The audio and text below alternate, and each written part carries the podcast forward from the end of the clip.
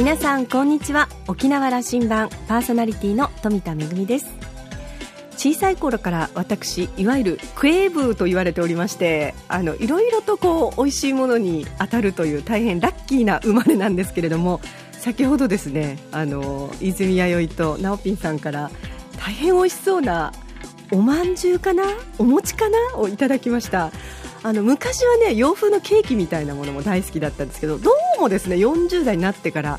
和風のお菓子というのも和菓子というのも大変美味しいなと思い始めまして今日はですねあの人参をぶら下げられた馬のようにこのおまんじゅうを横に置いて、えー、番組が終わりましたら美味しくいただきたいなと思っております。さあ沖縄羅針盤5時までお届けいたします。どうぞお付き合いください。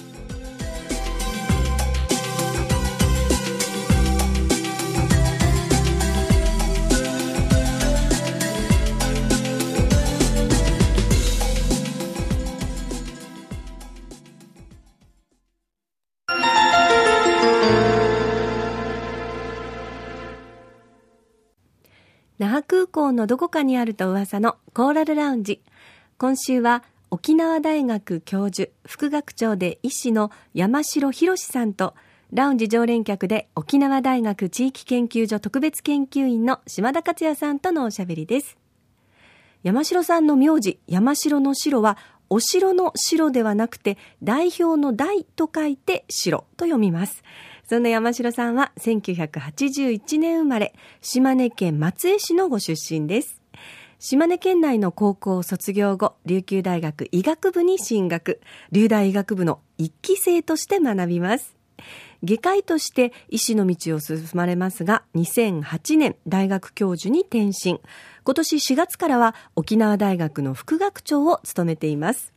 ご本人曰く、不思議な神様のお導きによって沖縄へ。自称、禁煙学教授。禁煙対策が自分の転職だと思っているとのこと。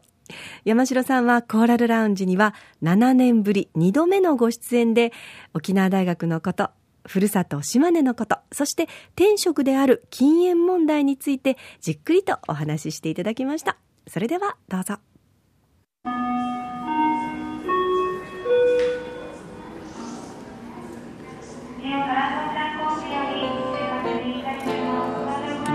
山城先生をコーラルラウンジにお迎えしました。7年ぶりぐらいになるんですよ。そうですね。2011年でした。今日は副学長としてお迎えしましたからね。恐れ入ります。ご出世おめでとうございます。ありがとうございます。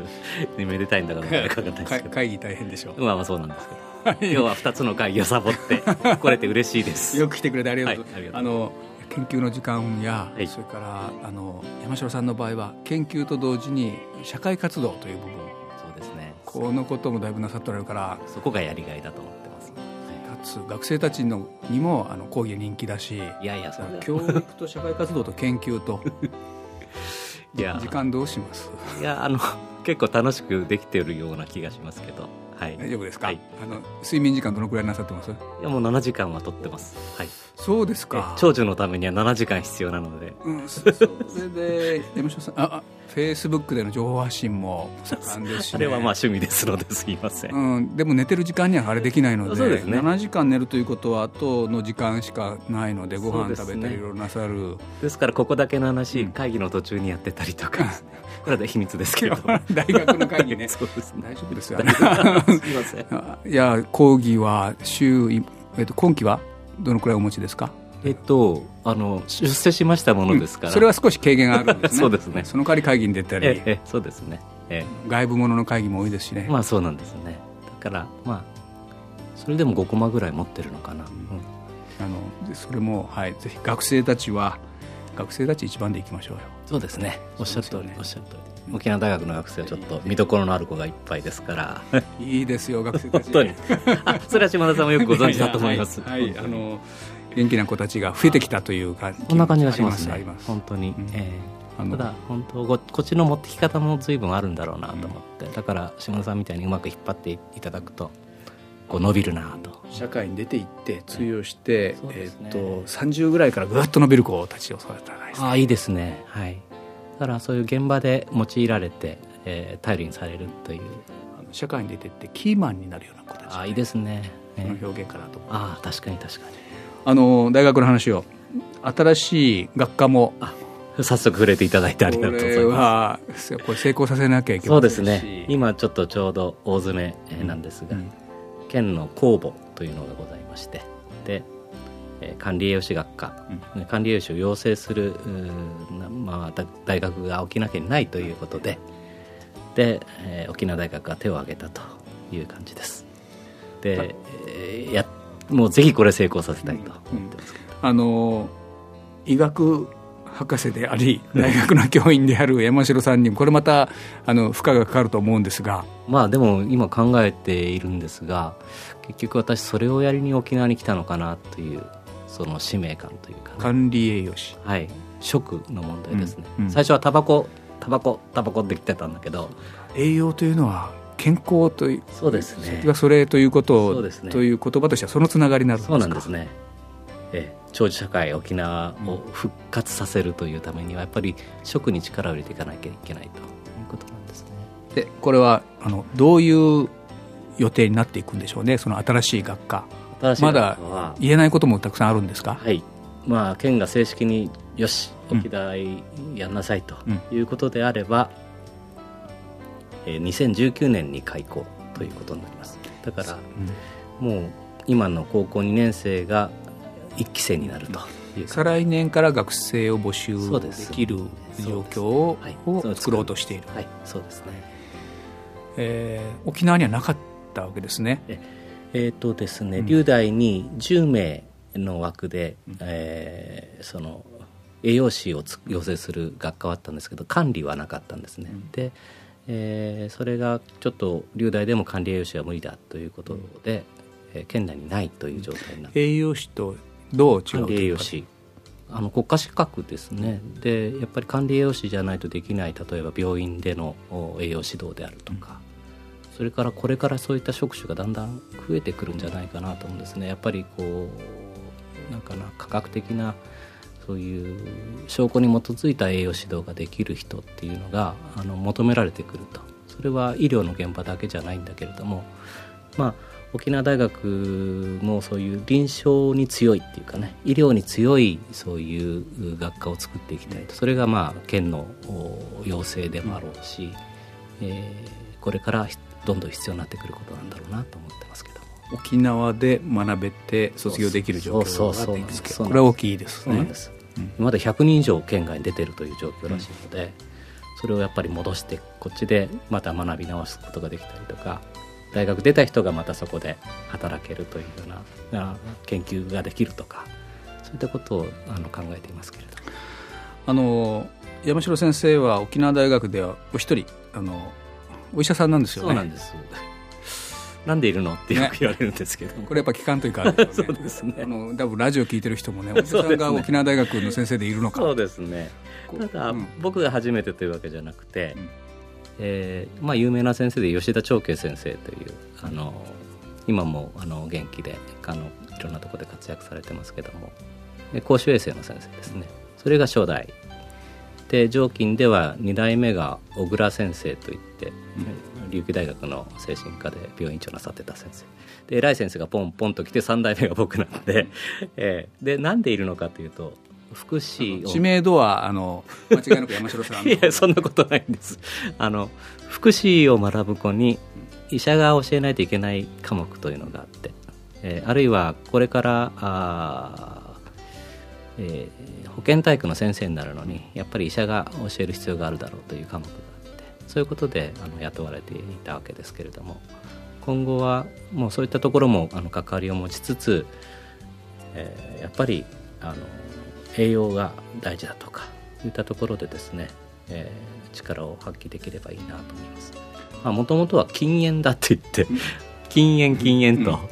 言って、えー、大騒ぎして沖縄にやってきたんですけれどもまあタバコは全然まあ解決したと言える状態ではないけどある程度大きな道筋が見えてきたなという感じがするわけですね。沖縄とはこれ僕私この前あの沖郡島根県の出身でいらっしゃるのでフェイスブックでやり取りしてたらあの島根県の海士町に来てるよというふうに私に教えたら、えーえ。ー私のふるさとへようこそとそうなんですそうなんです、えー、島根県ということは僕は存じ上げていましたけども、えー、フえ沖に関係しておられた？えあのですね両親が今沖、えー、道後の方ですけれども、うん、沖の島の方で、えー、仕事をしておりまして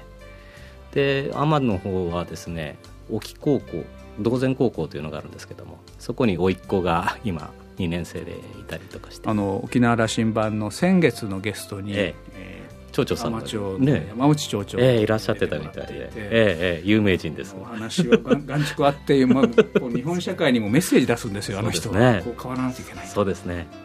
面白いキャッチフレーズがあってあのないものはないと。でないものはないってすごいなと思って。だからあそこの島に行けば何でもあるっていう意味かなと思ったらいやもうそこでないからといってあのくよくよすんなみたいな そういうね面白い、うん、その心はね、あの生きていくために大事なものは全部揃ってると。そういうことです。こういう意味。おっしゃる通り おっしゃる通り。どういう意味だろうとポスターがいっぱい貼ってあってですね。そしたらねそういうふうにしてその山内さんがあのもう15年目勤めておられるけども、うんうん、その間に I ターン U ターン500人来たというんでねだからうちの甥っ子も2人ですけどねそこに空いたんですわね、あの高等学校もね、えー、同潰れかけてた。同然高校も今や名門ですそうなんですよ。国立になんか30人ぐらい行くっていうはいあの卒業生の3割 4割が国立に行くようになった。すごいですね。で全国から来た学生も生徒たちもはあの定員オーバーで入れない。そうらしいですね。だからうちの甥っ子もなんかうん、合格できるかどうかヒヤヒヤだったっていう。今2年生でいらっしゃる、はい、いいところ行ってますね。ですね。はい大きつながりもあったわけですけども、はいはい、えー、まあ、あの島んちという感覚も終わりなんですな。あそうなんですね。やっぱり島が向いてるかなという、うん、松江で育ってられて、はいはい、大学も？大学は龍大だったんです。そうですか、はい龍大のの医学部に来られた。そうだ。そして島根の大学にも行かれています。えっとね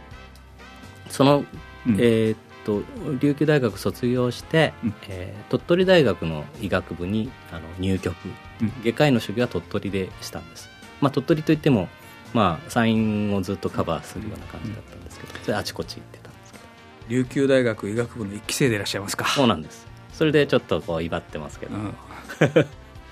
それから沖縄との縁が起きてそうですね。であの留大に行こうと思った時のことのあの心境を思い出していただくと。これはですね今思い出すにっていうかいろんなところでこういうことで言ったのかなというのは浪人してしまったんですね。で浪人するとですねいいですよ。医学部に行くためには。いやいやでもあの行ったから浪人したからには浪人しないといけないとこをという気持ちがあってそれじゃあ出来たての大学だなっていう。それでまあ言ったんですけども。今のは分かります、えーと、次はできない。絶対受かんなきゃいけないぞという意味ですか？いやあ現役では行けなかった大学という、うん、なるほどなるほど、はい、ちょっとこう、うん、そんな気持ちもあってだったんですけどただあの龍大に入ってね、うん、えー、祖母があ自分は沖ノ島出身じゃなくて奄美大島出身だと。で先祖はどうやらあの沖縄と関係あるよみたいな話をですね入学後に山城家の 祖母がですね、うん、はい。で、えー、DNA をたどっていくとですね確かに。これは沖縄に来てからちょっと調べてみたんですけど先祖そうするとですね、えー、ミトコンドリア DNA って言って母方からこう受け継ぐ DNA は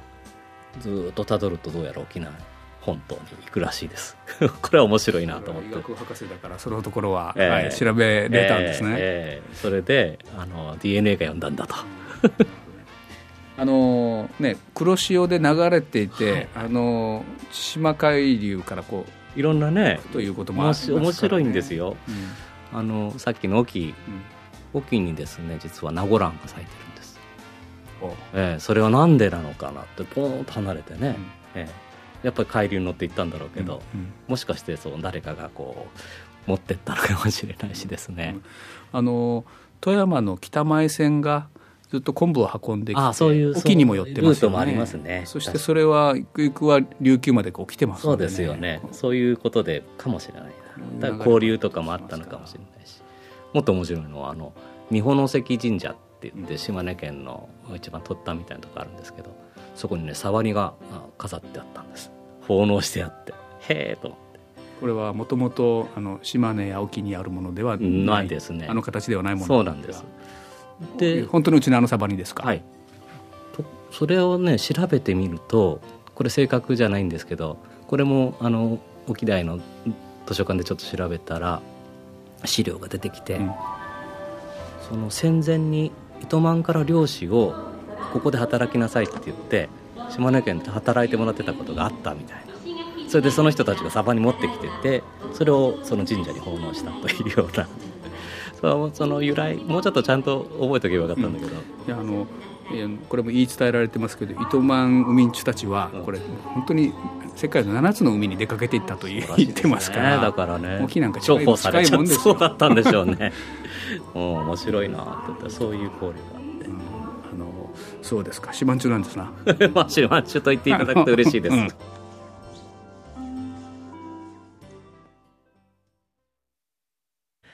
今私お話を伺ってびっくりしたんですけど、その神社、私も行ったことがあります。あの、いや、それも不思議なご縁で、たまたま、あの、近くに、あの、演劇を見に行ったんですけれども、その演劇祭の近くの場所にホテルが取れなかったので じゃあっていうことで行ってみようかと思って、そこの神社に行って朝、えー、巫女舞を拝見したんですけども、そうですか。そこに飾られていたお船はサバニだったんですね。いろんなご縁がありますね。でも、あの、山城さんがそのおばあ様からどうやら沖縄と関係あるらしいよっていうお話を聞いたときに、そのまんまにしないで、ちゃんとこう DNA 検査をしたっていうところがなんかさすがお医者さんだなというふうに思いますが。えー、島田さんは、山城先生はお話を聞いてもうすでにお分かりの通り、とっても気さくでお話ししやすい先生で、えー、学生からの人気も高く、こんな方が副学長だという沖縄大学の今後に、えー、こうご期待というお話でした。えー、お二人のおしゃべりはですね、来週もお届けしたいと思います。今週のコーラルラウンジは、沖縄大学教授、副学長で医師の山城博さんと、ラウンジ常連客で沖縄大学地域研究所特別研究員の島田克也さんとのおしゃべりでした。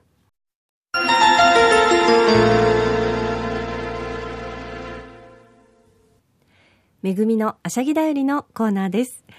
先ほどのコーラルラウンジのコーナーの山城先生のお話、あの、とても興味深かったのは、なんか不思議なご縁でこう、沖縄に導かれてきたんだけれども、えー、DNA を調べてみたら本当に沖縄と繋がってたっていうのが、ああ、やっぱりこう、DNA が呼ぶとかっていうことが、もしかして本当にあるのかななんて思いますね。あの、以前見た、あの、テレビの番組だったんですけれども、ヨーロッパのとある国で実験をしたんですよね。えー、DNA 検査をする前に、例えばあなたはどこか特定の国とかどこか特定の国の人を好きとか嫌いとかっていう感情がありますかと。そうするとやっぱりみんな、いや、あの国のやつはさ、ちょっと嫌いだよなとか、あの国のやつとはちょっと馬が合わないんだよなみたいな話をまあ、いろいろとするんですけれども、実際に DNA 検査をしてみると、なんとその嫌いなはずの、えー、国の、えー、その人人種のその DNA が自分の中にも入ってるということを知って大変驚き、そして大変反省もし、そしていろんな価値観がもう根底からひっくり返ったということを話しているんですよね。えー、人と人とが何かのご縁があって結ばれて、そして出会って命がつながっていくっていうことは本当に不思議なことなんだなというふうに思います。あの国という、まあ、教会が今はあるわけなんですけれども、そこに、まあ、人種の違いがあったり、宗教の違いがあったり、文化の違いがあって、様々な摩擦が起こっているんですが、元をたどれば私たちってどこかでつながっていることってあるかもしれないですよね。なんかそんなことを思うと、私もちょっと DNA 検査ってしてみたくなったんですが、私はどうもこの性格のですね、あちこちこう、ふらふらとか、甘くま甘くま、あっちゃあっちゃするのはですね、なんかこう、遠い島から黒潮に乗ってやってきた民族なんじゃないかって、なんとなく思ってるので、あの、いつかちょっと勇気があったら受けてみたいな、なんていうふうに思っています。めぐみのあしゃぎだよりのコーナーでした。